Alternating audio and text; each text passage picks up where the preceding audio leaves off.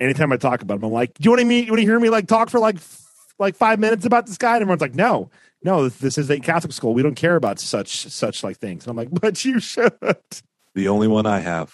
The only one I need. I can't. Is that who is it? Me and Jesus, Emmanuel.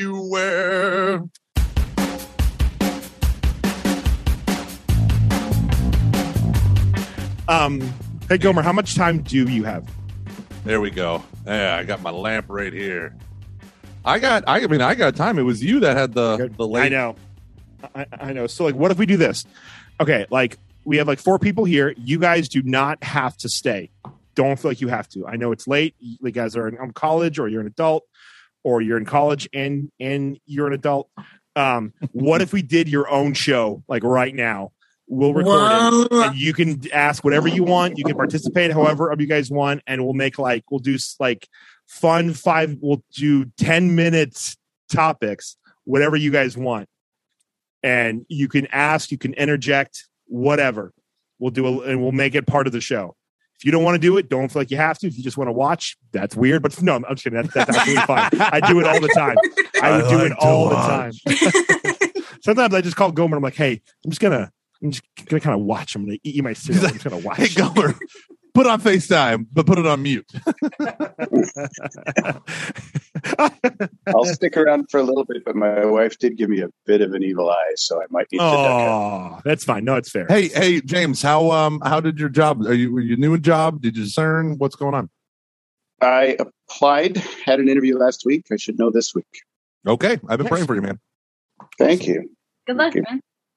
They say the book of James says the righteous, the prayers of a righteous man availeth much. So I pretty much don't help you out at all when I Yeah, start so, so you're on the wrong show, need a man. righteous You're on the wrong so I sent your your prayer request. The Catholic stuff you should know.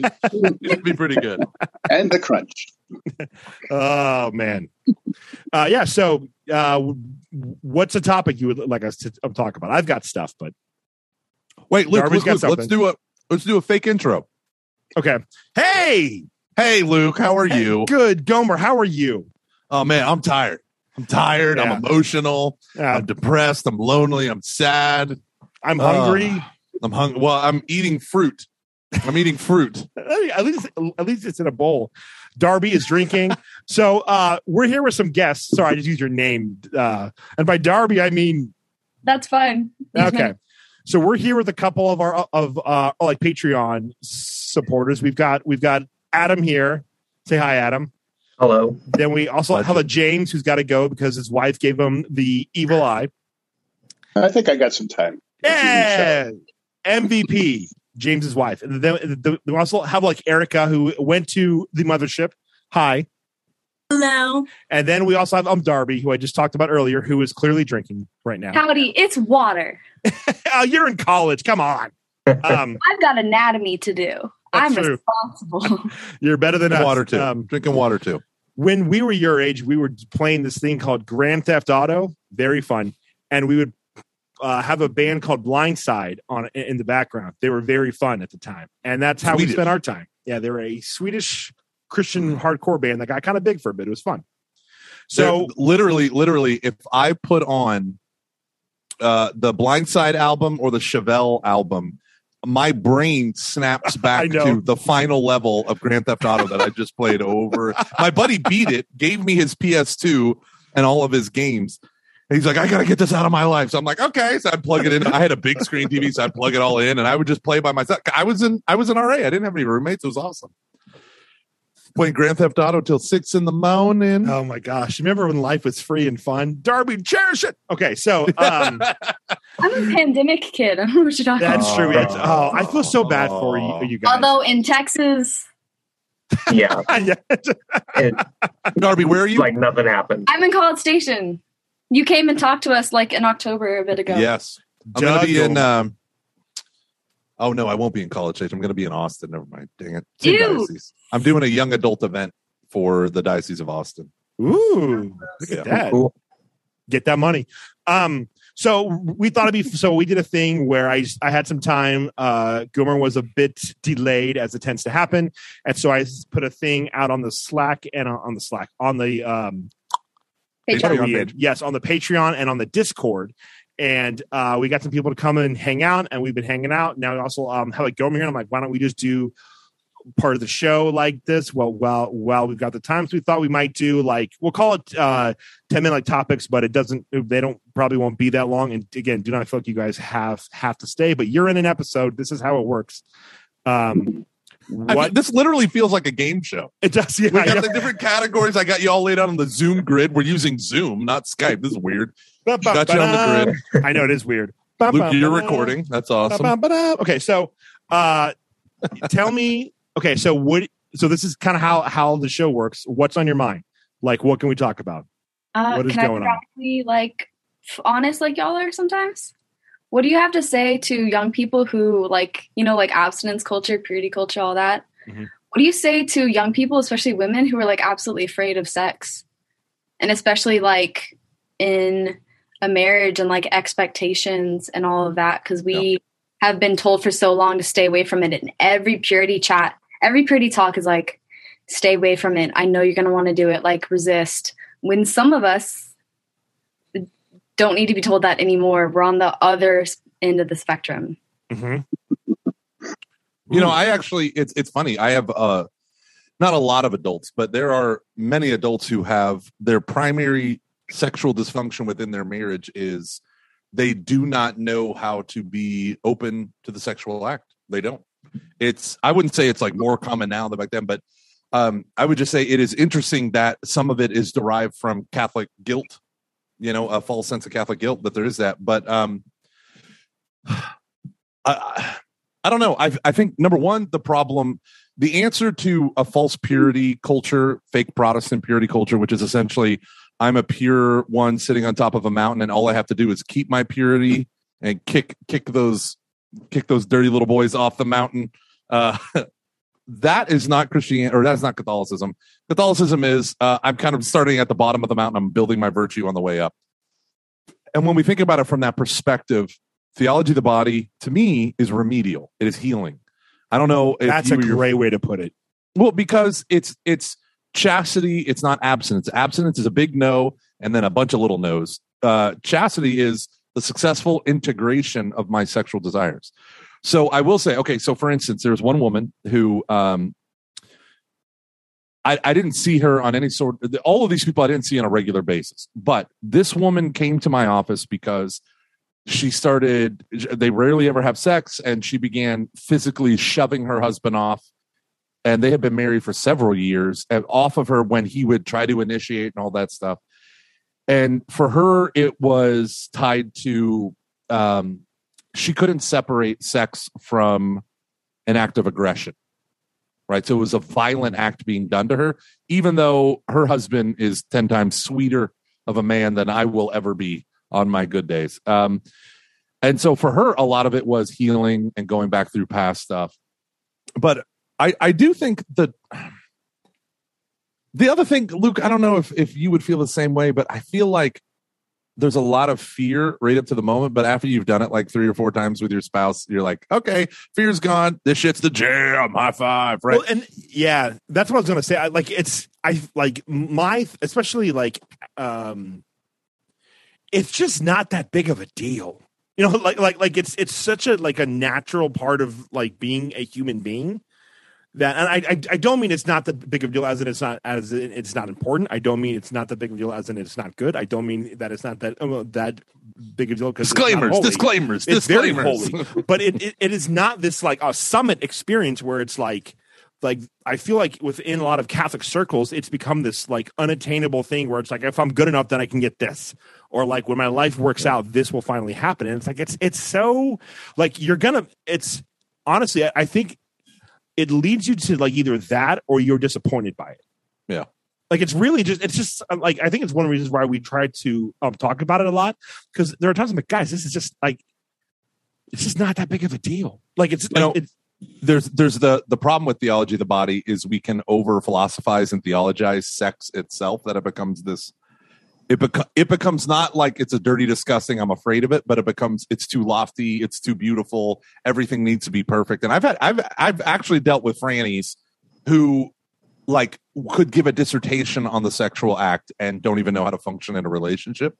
And so, um, last story I'm going to tell. This is a true story. Uh, this one woman was terrified. Good Catholic girl. Her best friend told her um, the worst part about getting married is the honeymoon because you're just going to be used up and it's going to hurt and you're not going to care and he's not or he's not going to care and you're going to feel awful and he's just going to get his pleasure and move on. And my buddy told me this, and I was the best man in the wedding. And I'm sitting there, I'm like, oh my gosh, like who would say something like so he's like on the verge of tears. Like he's like, I would never do anything like that. Like, why would she think that? And so he finally goes and he sits there, and it's the day before their wedding, and he's like praying with her, and she's scared not to get married, but of the honeymoon night. And he just says, "Who? Why are you like? What? Why would your friend say that?" She's like, "When, when did she lose her virginity?" Because he knew that she wasn't married. And she said, "Well, when she was 15." And the guy was like 19. And so this girl was essentially, you know, victimized and used and and you know, tossed aside. And that's how this girl has treated and viewed sex this whole time and so just imparted this fear. And um, i remember my friend telling me that yeah all, all, it took was one night. All it took was one night to overcome the fears to show the love. Um, i do think we can over spiritualize sex uh, as as as a man who had a bunch of sex a man named Dietrich von Hildebrand, uh, who had sex with Alice von Hildebrand, which no one ever wants to think about. Uh, but they have had sex. They, no. but he, they he did wrote it a big- over and over and over again. Numerous years for years no but he wrote he wrote this beautiful book on sexual love but at the same time he's like i'm sick and tired of people like divinizing love like sometimes when you're having sex you can't even think about the other person or you can very easily not think about the other person because it's so like it's so pleasurable and wonderful and emotional that you just kind of you kind of lose sight and you run and then you're the done, and you're like, "Do I need to get the grocery store? I forgot about that." Like, it's not like it's you know, it's not this thing where it's like, you know, you're not on like something like, and now I have a new plane of existence. I, I Yeah. do want to add something. Like, I, I don't want james knows what we're talking about I, I want to like it. Uh, poor James. the uh, if you weren't getting the stink eye now you certainly will after this How can you teach your children to live their Catholic faith beyond the walls of your parish? One way is to engage your family's values in a Catholic healthcare option like CMF Curo. CMF Curo is an affordable Catholic healthcare ministry that is perfect for growing families and that's rooted in church teachings. CMF Curo members share medical burdens in community and have access to a spiritual director, concierge services, health and spiritual resources, and more. You can join anytime throughout the year. Since 2014, this pro life Catholic healthcare ministry has partnered with leading health sharing ministries to provide an affordable alternative to medical insurance consistent with Catholic teachings on life. It's a Christ centered path to actively invest in your whole health. CMF Curo is part of the Christ Medicus Foundation, CMF, a Catholic 501c3 nonprofit founded in 1997, dedicated to sharing the love of God in healthcare through defending religious freedom in healthcare and building Christ centered Catholic healthcare options that serve the church, the laity, and the poor and the vulnerable. You can check them out on social media on either Facebook or Twitter at CMF Curo,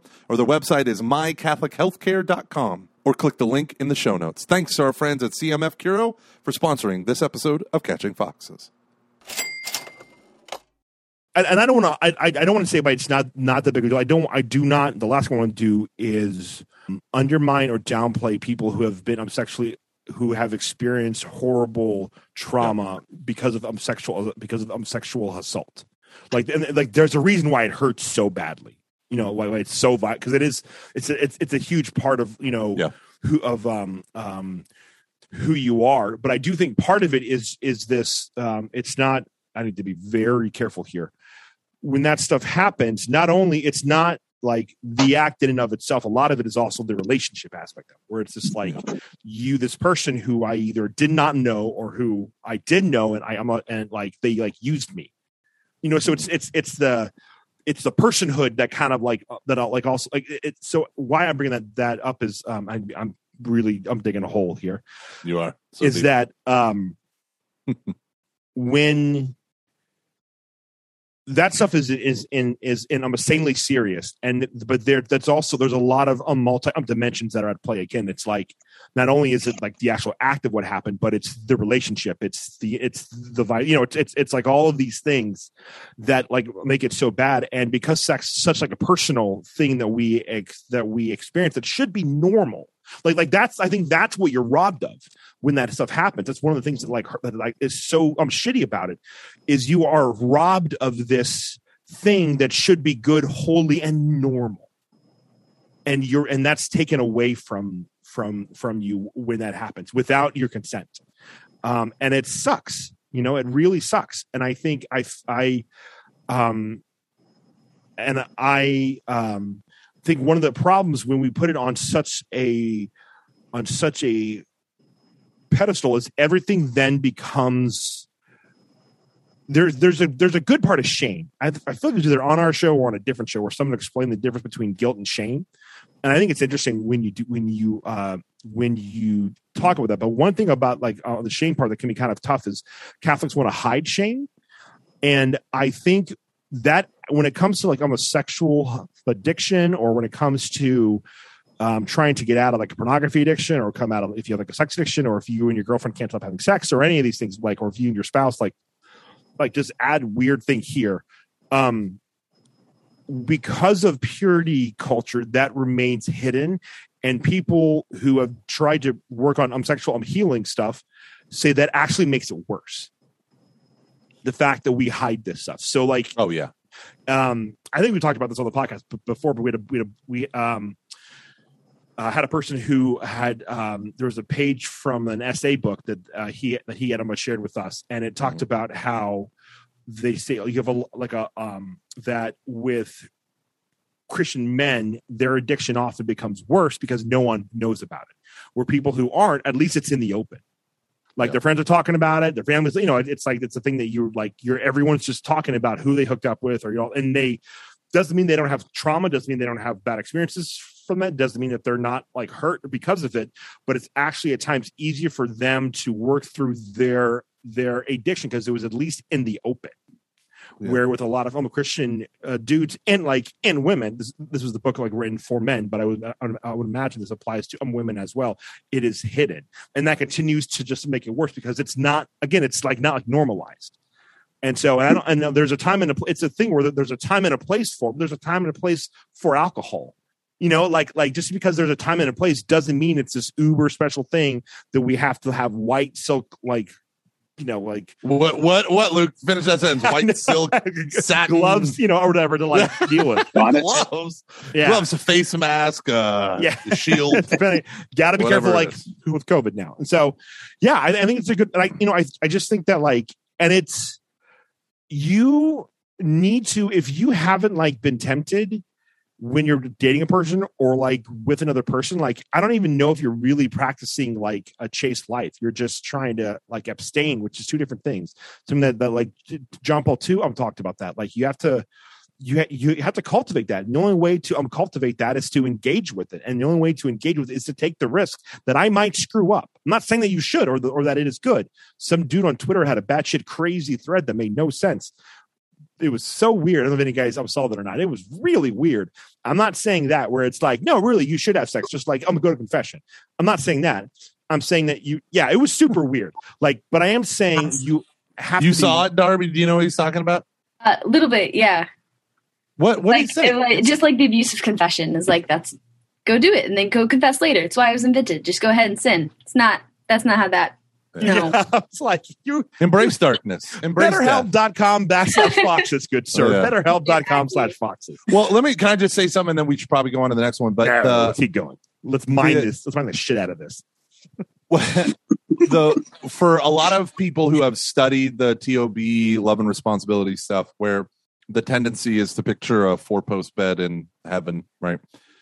The idea is like we can idealize sex, we can overly romanticize even romance. That when things aren't perfect, um, they're they're not right. There's a, a Hollywoodization of romance that I think is deeply crippled um, men and women in our relationships because when you idealize something it's it's you're one inch away from making it an idol and then it becomes an unrealistic and un, unfathomable like there's this gulf and abyss that opens up between reality and what i think reality should be.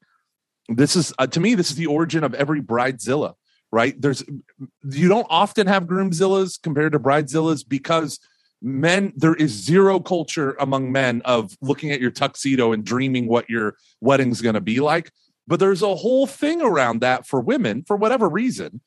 And uh, the idea of like everything has to be perfect. The first thing I, I literally have a video called the reality check where i said you will never have a perfect wedding. Get that out of your head. Get that out of your head right now. So the the next thing i would say is from idolatry to you know or ideal to uh, idol the next thing is you don't marry marriage. You marry a person Stealing right? and right? And i stole it from andy stanley. You don't marry Ah, marriage. you marry a person.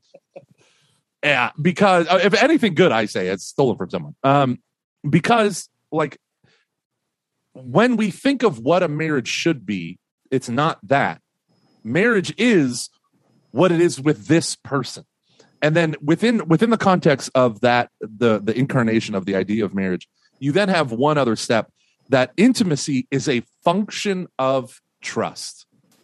So if a woman or a man is scared of sexual intercourse number one you know i was virgin when i got when i when i did the did the deed uh, with my wife. There is a ton of anxious nervousness embarrassment hilarious giggle town I, I, me and my wife, we joke like we still go to Giggle Town, right? That's more you than her. She's like, I'm not even in the room yet, and I'm like, it's so funny. Just, just think, it's just so funny when you think about it. When you think about it, Give me a No, second. but- I, I need to text Luke about it really quick. yeah. Hold on, hold on, honey. I'm texting Luke. uh, but if trust is low, intimacy is low, right? So when you're the the the story that I told was she had low trust in her spouse, not because of anything he did, but because of a story she believed. And you know, we can make um, you know, one of the reasons for millennials not getting married is they've idealized marriage so much that like this was in that um the apocalypse of dating article in Vanity Fair that they've idealized it so much that they don't they they then say I don't I don't think I'm worthy of that and so there's a fear there. But the the great line from Andy Stanley he says the secret to great sex in marriage has nothing to do with sex but trust. And if you can trust one another, that grows the intimacy. And that was the problem with the first woman. She thought her husband, you know, she had been a victim of violence, you know, sexual violence, and she didn't even remember it. And so it just manifested in their marriage when the same sexual act was committed years later, you know, in a healthy, loving relationship. She still channeled all those old stuff. So I don't know. Do we want to go on the next one? Is that cool? Yeah, yeah, it's good. A lot of words. A lot of words. Okay, so I have a question, if you don't mind. Um, Yeah. So, nah, I don't really know. Um, so I think in an episode or two, there have been um, discussions about, you know, the atonement obviously theology? the, the atonement theology. I do love those episodes. They're so good. I just Um, did one no, with pints with Jack. Pints with Ah. Jack on the atonement. Beautiful. Um, so, talking about um, necessary conversations um, and figuring things out prior to getting married. Um, but what do you guys think are necessary, um, you know, skills or conversations that need to be developed b- prior to engagement for a couple? Mm. Ooh, like like so when you're dating, what are some things that you should be willing to talk about? Is, is- Yeah, is that sure. Yeah, yeah, Yeah. Like if you start to go down the marriage route, like I don't, I don't know if this is a good pre-engagement thing, but like talk about like your finances, talk about how much you make, talk about like what your career goals are, like like really, like or say like hey, like. I mean, okay. So, for example, this one girl that I dated, I had no career goals. You know, I just, I wasn't there. I, I, I mean, I, I, I had stuff in my mind. It was all going to work out. You know, so like, and I, it's not that I didn't care, but I was just still trying to Wishful thinking, the Yeah, plan of much. a lifetime. I just Yeah. wasn't there. And I and I remember telling her that and she told her parents and they were like, What? What? You know, and I I am glad I did that because that actually was what kind of got me going. That I needed to do. Yeah, pre 27. Yeah, this would have been like 25 year old Luke, 24, 24 year old Luke. So right? Yeah, yeah, yeah, yeah, yeah. Twenty four, Worse, worse Luke. Whoopsies. um, yeah, the the dark years. Um, and it uh, it, it like being willing to admit like where like where you are, and then also being willing to like accept where the other person is is like super important. And I think had I having that conversation with her and seeing the reaction that she had, that her parents had, that other people had in my life when I said, "Hey, this is kind of a weird thing," and they're like, "No, no, no, that's not weird. Like you, you're wrong." you know, it was like really good for me because I just kind of thought things were just gonna like work out if I just tried hard. And that's and that's kind of like a dumb example, but I think there's a lot of things where it comes to like your career, where you are with your money, like what are some of the things you're like that are important to you in terms of like, hey, like actually, I found that like going out with my friends really gives me life, and I like I'm a, I'm kind of like aware of that. Or you know, when you're experiencing all the new things with the person you are dating, I think it's actually a really good thing to do, is to um, do new stuff that you haven't that you like try something new with that person and like talk about like, hey, this is I kind of I'm like this, like this is like like try to learn more about yourself and really um and really grow as a person because I think that will open you up to when like like the hardest conversation that me and Aaron had when we were engaged was like, so who does what? Who does the laundry? Who does the dishes? Who does this? Who does that? And I remember we were our engagement couple, I forget what they called it at our parish, but they were like forcing us to talk about it. And it was really hard because me and Aaron had different expectations for that stuff. You know, like I remember when we were dating, like she didn't like the fact that I would drink too much. And I was like, I'm not gonna stop. You know, like I mean, and sorry, I should back in in her eyes, you know, it was like, hey, you are the like my you know, to her, her dad would always drive her mom back, or, her, or like her brother wouldn't drink that much, so we could drive his like um his like um, girlfriend back. And i was like yeah i'm, I'm not gonna do that. Like, we, like we can just uber. You know and i and i that sounds like horribly unselfish because it probably is but there is a part It's like no i really like going out and doing this stuff and like you don't as much but i do and i need to, and i like doing this and i don't ever want to stop not getting drunk but you know what i mean like i, I like going out so Yeah. we got to figure this out you know I- like it's very difficult. You have to do your best to get to know their personality,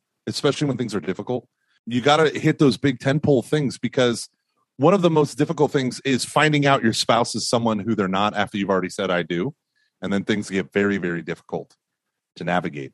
You don't want the type of person who is the smart has to be the smartest person in the room. They're going to be arrogant and a scoffer and a narcissist. You should educate yourself as to who is a narcissist and avoid them like the plague. Uh, and psychopaths, sociopaths. You know, you see any like mutilated kitten corpse? Yeah, you get it. But the the reality is, you and I, we all have expectations that we bring to a marriage. Most of them come from our parents, either something you're avoiding or something that you want to recreate, something that you love. Like you were just saying about the in law or the the dad always, you know, was the DD or whatever.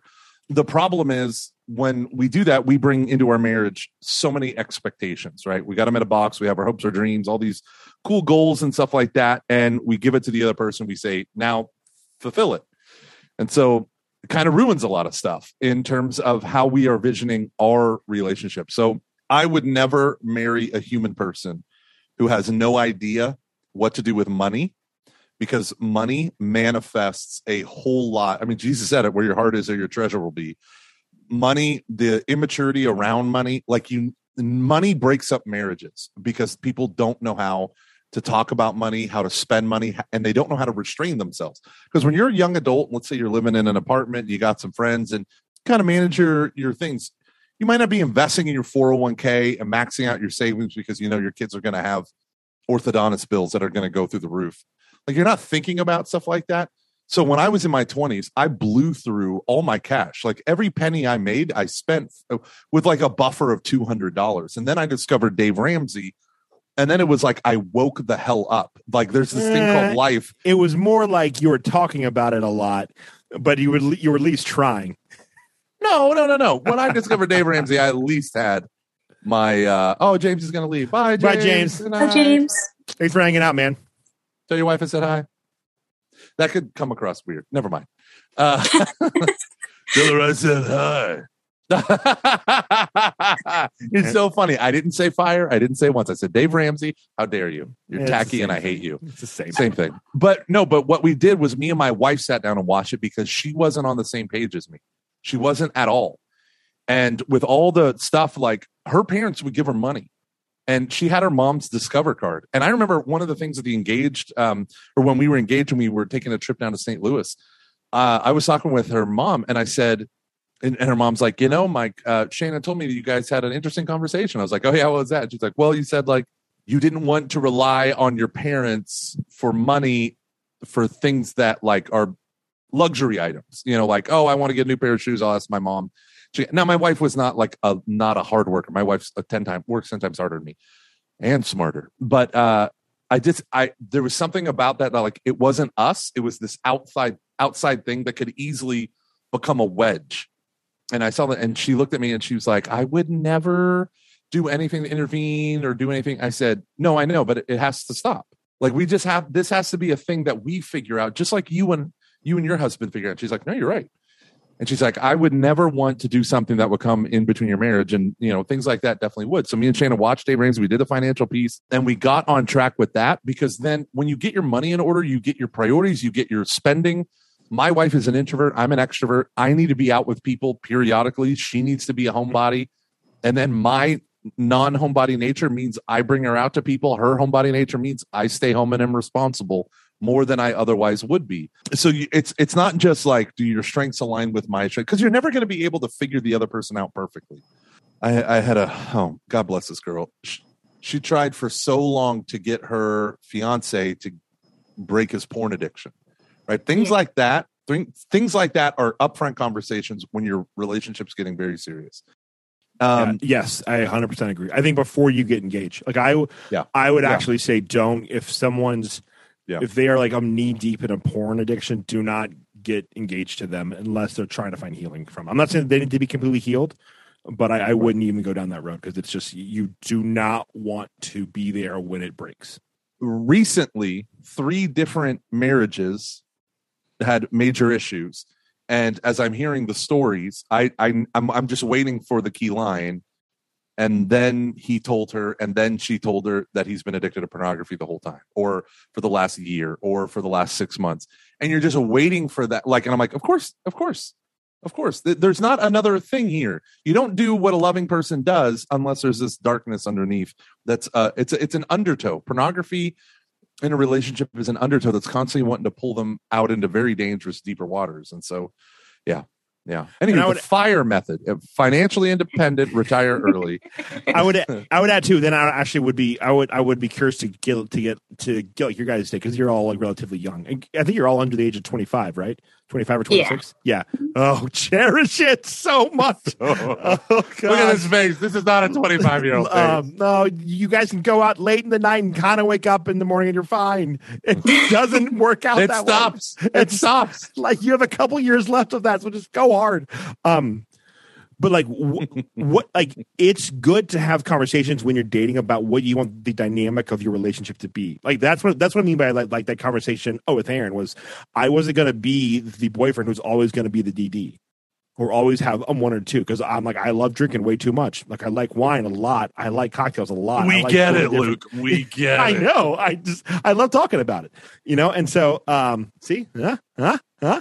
Now that I'm not saying that's the most important thing to me in, in the world, but it was a, a, a dynamic of our of our relationship at that point in time. I barely drink um now. I, you know, this is the first beer I've had in like Was a that- week. was that a Stiegl? Sure was. Uh got it from our friend Kevin Hyder, Siegel Gold. Why is it, why is it not a shiner? Uh, because I'm classy and not from Texas. Sorry, I know. Yeah. I just, I I'm just, I'm like my cities to have zoning laws. I'm just Yeah, I'm not gonna us. you for that. I'm just kidding. Sorry, Darby. No, anyways, I'd be curious to hear um your guys' take. Like, like what do you, what are things that like you like if you're gonna date a person, like what would you want to know? Like like right now, like what would you want to know? Like what do you know about the person you are dating?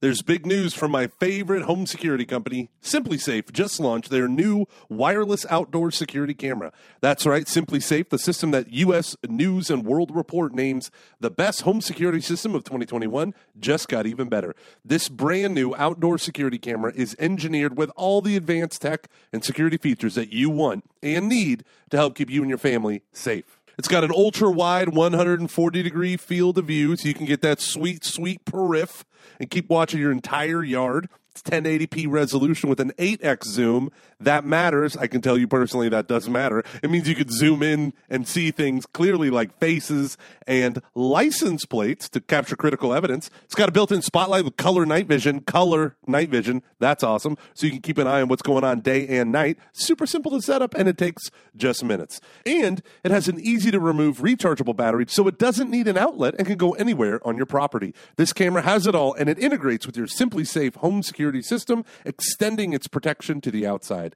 Together, it means every door, window, room are protected, and now your property will be too. To learn more about the exciting new SimpliSafe wireless outdoor security camera, visit simplisafe.com slash foxes. That's right.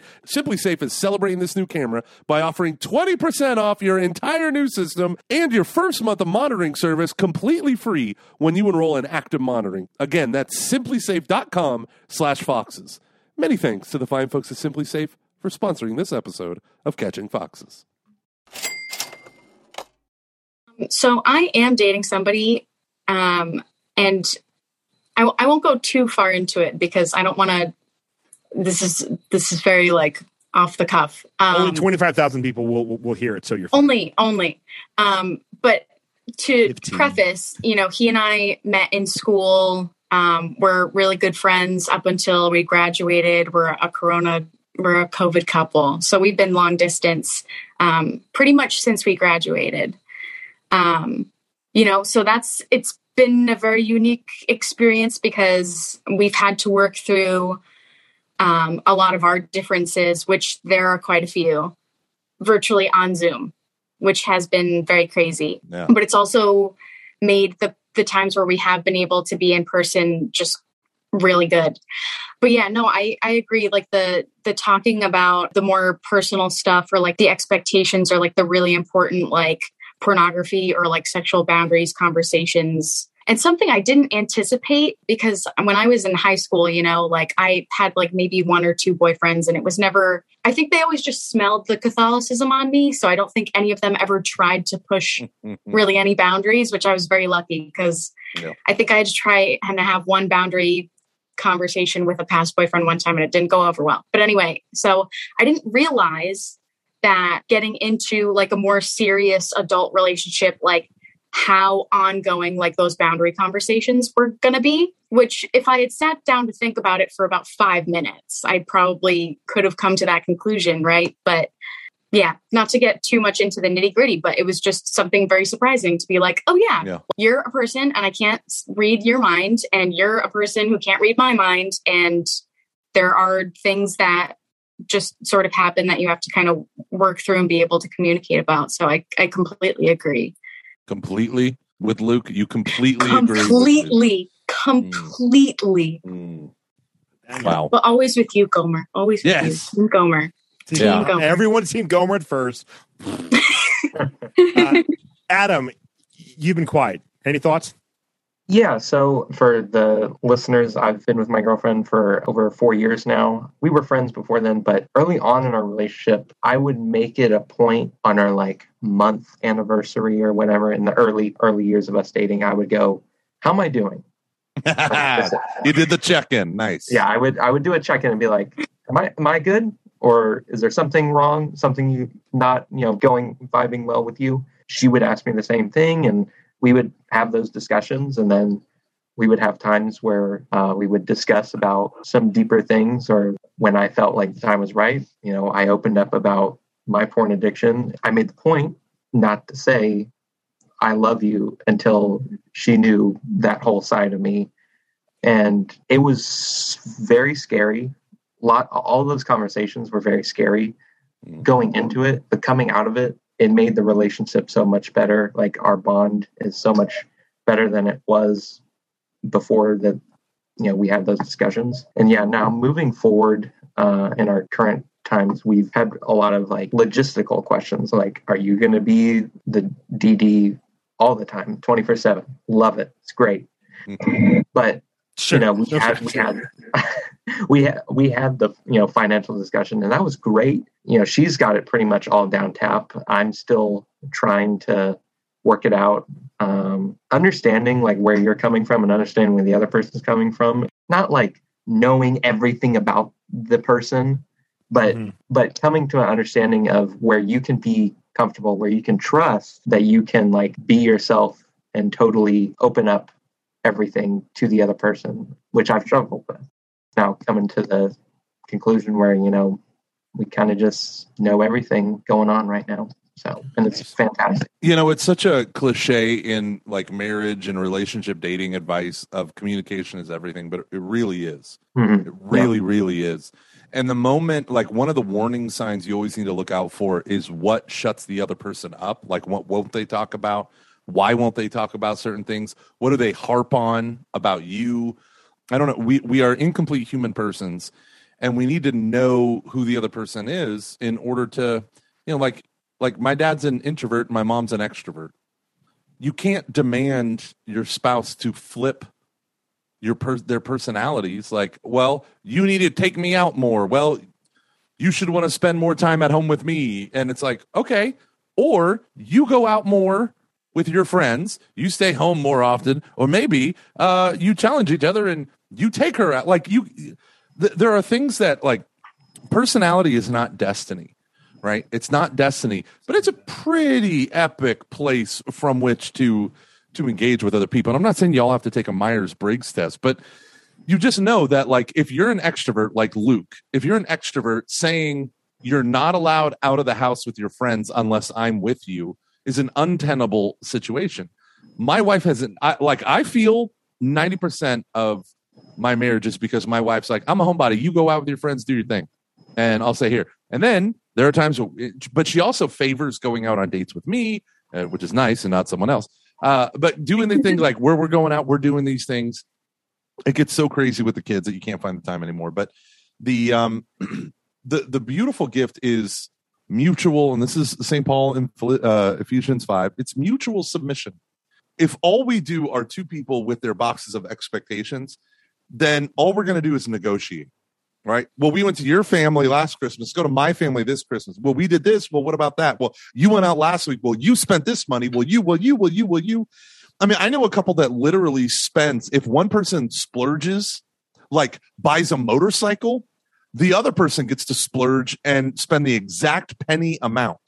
And it's and but then like two months later they run out of money so they have to pawn or sell all this stuff and it literally has been going on for years of their Hopefully, they're not catching foxes, listeners.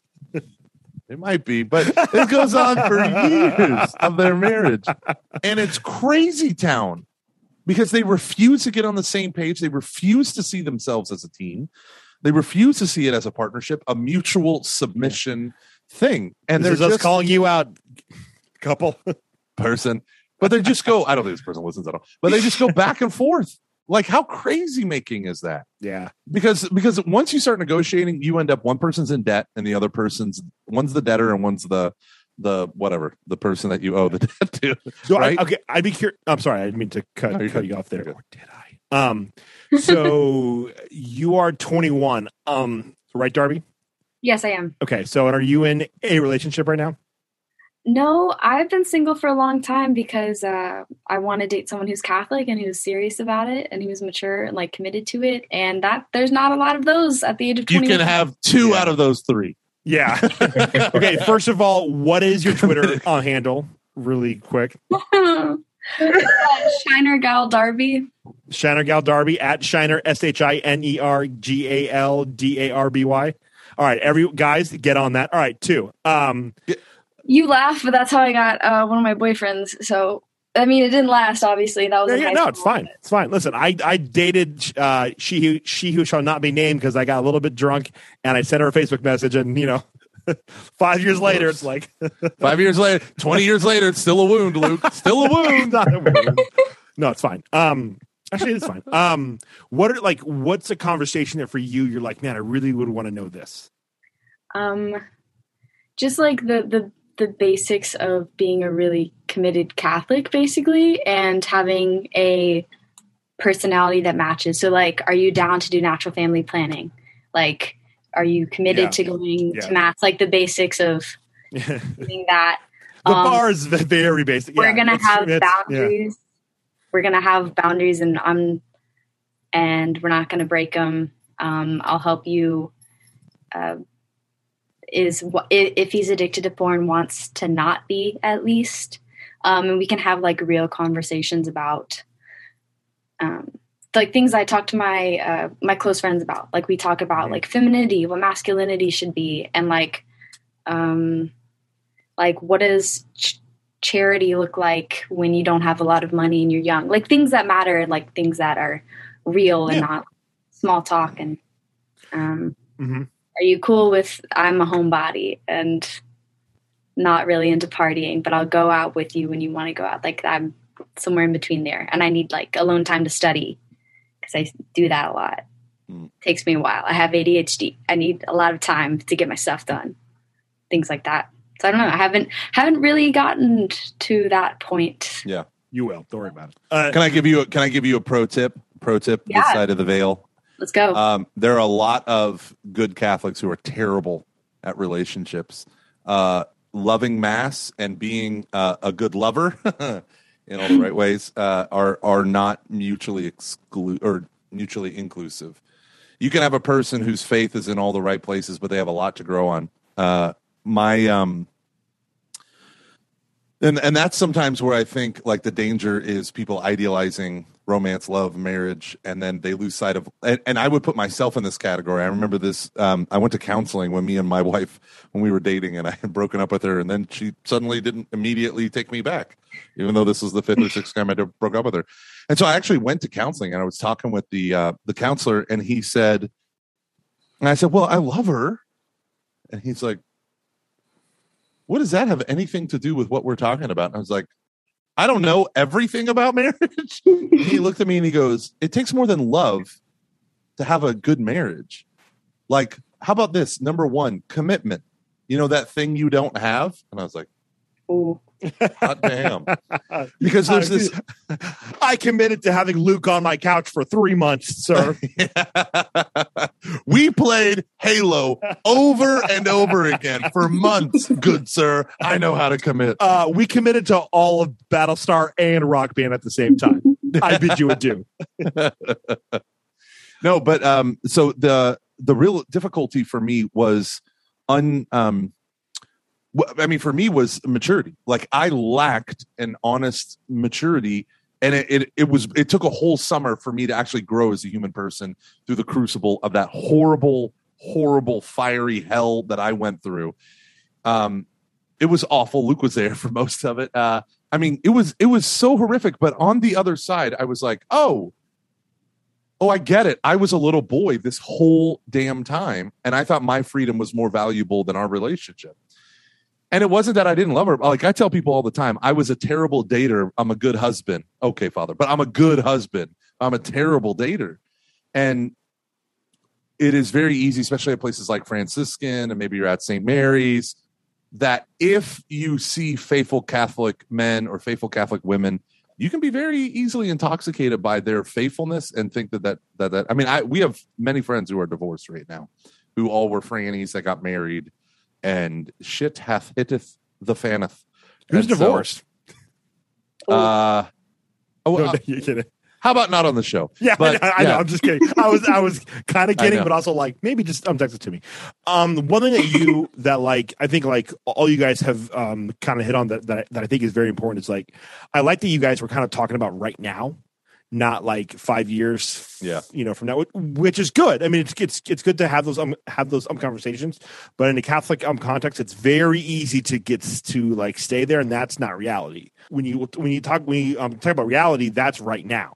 And I think, and I'm not trying to say like like everything that uh, that uh, um Gomer talked about oh was wrong, but I will just add like saying hey like I want to be with somebody like do you want to go to mass every, every week? That's important to me. Like it's important to me that we have um change relationship that we can you know we share like that's like if you focus on right now, I probably was too much of that, but I'm really glad that I at least did that because I think it's just as dangerous to be the other thing where it's like you're well you're not like reality is like you are where you are and that's important. Like you are a student. You need to be able to get if you need if you if you have to study and you need to be able to say hey, i have to commit x amount of time because i've got you know i have like i'm adhd and if i don't i will get nothing done. And even now who knows? Um it's like super important that like you say like that's like a boundary and that's reality that you're like so much of our faith so much of our faith that i think where it gets screwed up and the pope actually just talked about uh, about this um, recently is it's an idea it's an idea that we really really really really like. And we love to talk about it and we love to engage with this idea but it's an idea. And its reality is what we're called to to dwell in reality to be present to what's actually going on in our life. We have an incarnate faith. And if there's one thing that i also think was really helpful for me was i remember dating a girl and having this realization like we're completely different. Like we're told we're just really like she's just a very different person than than i am and i remember actually i'm talking with aunt d about that and she was like, "Yeah, I didn't really understand that until I was like just a couple of years ago." I was like, "Yeah, we're." Or I, I'm sorry, she, I think she may have said that. That's what like her husband said. Like, was like we're just totally different. And I remember her, her telling me it's good that I had that realization as that age, which I'm really glad I did too, because it helped me see like I cannot expect you to like the things that I like, to react to things, to think that like because I'm so almost I'm one of those individuals. This might shock all of you that thinks he's so right because it's I'm so overwhelmed by like how true and real I feel, you know, about God knows what. Hey, So- can I just butt in for a moment and point out how I adjusted my Zoom video window and Adam's picture got a lot bigger and uh like I got terrified for a second when I realized there's a guy hiding behind the sign with his head popping out. It took me I a while to see that too. I hadn't seen that the whole point, but it's now much bigger. I have a 34 inch screen right here, and I was like, "Oh my gosh!" That's actually that's actually me in the background. I was assuming so, Yeah. but I prefer to call it that guy. Uh, good So- lord! I have to wrap things up here relatively soon, but I would like is do any guys have like one more thing that you'd want to ask? I have one more kind of topic. Do it. Um, I, I get I get a lot of like motivational TikToks where it's like Jordan Mm-hmm. Jordan Peterson or like some financial person, whatever. Go make your bed. Make clean your room. Yeah, I it's never like that. said that. Okay, And- go on. One one really like Rich Dad Poor Dad. one like really hit hit home with me was like Jordan Peterson was talking about I think he like was referencing like Freud or something where he was like you become a man when you experience like your father's death and it could be like a physical death or like an Hmm. like a emotional death or like a figurative death and I was wondering like what what was that moment where you were like either you were like I am now no longer like a child like bound to my parents like i am my own individual self or like if you had that situation where your relationship changed with your father or mother for this case Mhm. I when my dad died. No, but uh in reality though, it, it was that like I, I'm I'm glad Yeah. that you asked. Like I, there's a distinct moment that I always go back to at his funeral. I remember being I was 25 and I remember I had just enough like work and real life experience to have been around for the past two plus years. People who were my parents' age and and older that were my boss, that were my they were my peers, you know, or, or, or different things um like that. And I always wanted to call them like, "Hi, Mr. Jones," um, "Hi, Mr. Smith," um, "Hi, Mrs. Adams," you know, like whatever. I I. I it was weird to be like, "Hey, Tom," you know, like that's that's odd. Is that Bill Bradsky over there? Yeah, exactly. Bill? Bill Bradsky. But I remember being at the lunch after after the memorial mass for for him and being like, yeah, I could call everyone here by their first name now. And from that moment on, I've never had the instinct to call an adult by like their like like you know their last name or like hi Mister whatever. That was a distinct moment. It's a dumb example, but I it just something in that moment there was like a there was a change in my brain Mhm. and I completely viewed the people in my dad's life that were that were, were there as peers right. and or people that I was on the and I, and I I don't uh, it's not that I thought they were um, better than me or anything it's just there was this thing where it's like I saw like the dynamics of their relationship with with my dad through a different uh, lens and all good ways for the most part. Right. I even saw some of the dynamics in my family that are tough that I didn't really quite understand as a kid, or sometimes had some um, had some um, questions about. I, I I I can I remember one particular thing happened, and I actually told my godmother about it, and she told me her, her thoughts, and I remember like that's a good point. That makes a lot that makes like a lot of sense now, and Um, it sucks that that's the way um, that it is. Where I think in the past I would have like not it would not have like devastated me, but it really would have like bummed me out and kind of hurt. And Uh-huh. it um, didn't. It was just uh, like, oh, like that sucks, but like that, like I'm like not that I'm okay with it sucking, but I'm like I like it just makes sense. And I remember just at that lunch, um, that in terms of that dynamic, that there's that's like there's like a before and after that when it when it comes to um things like that with me. Mhm.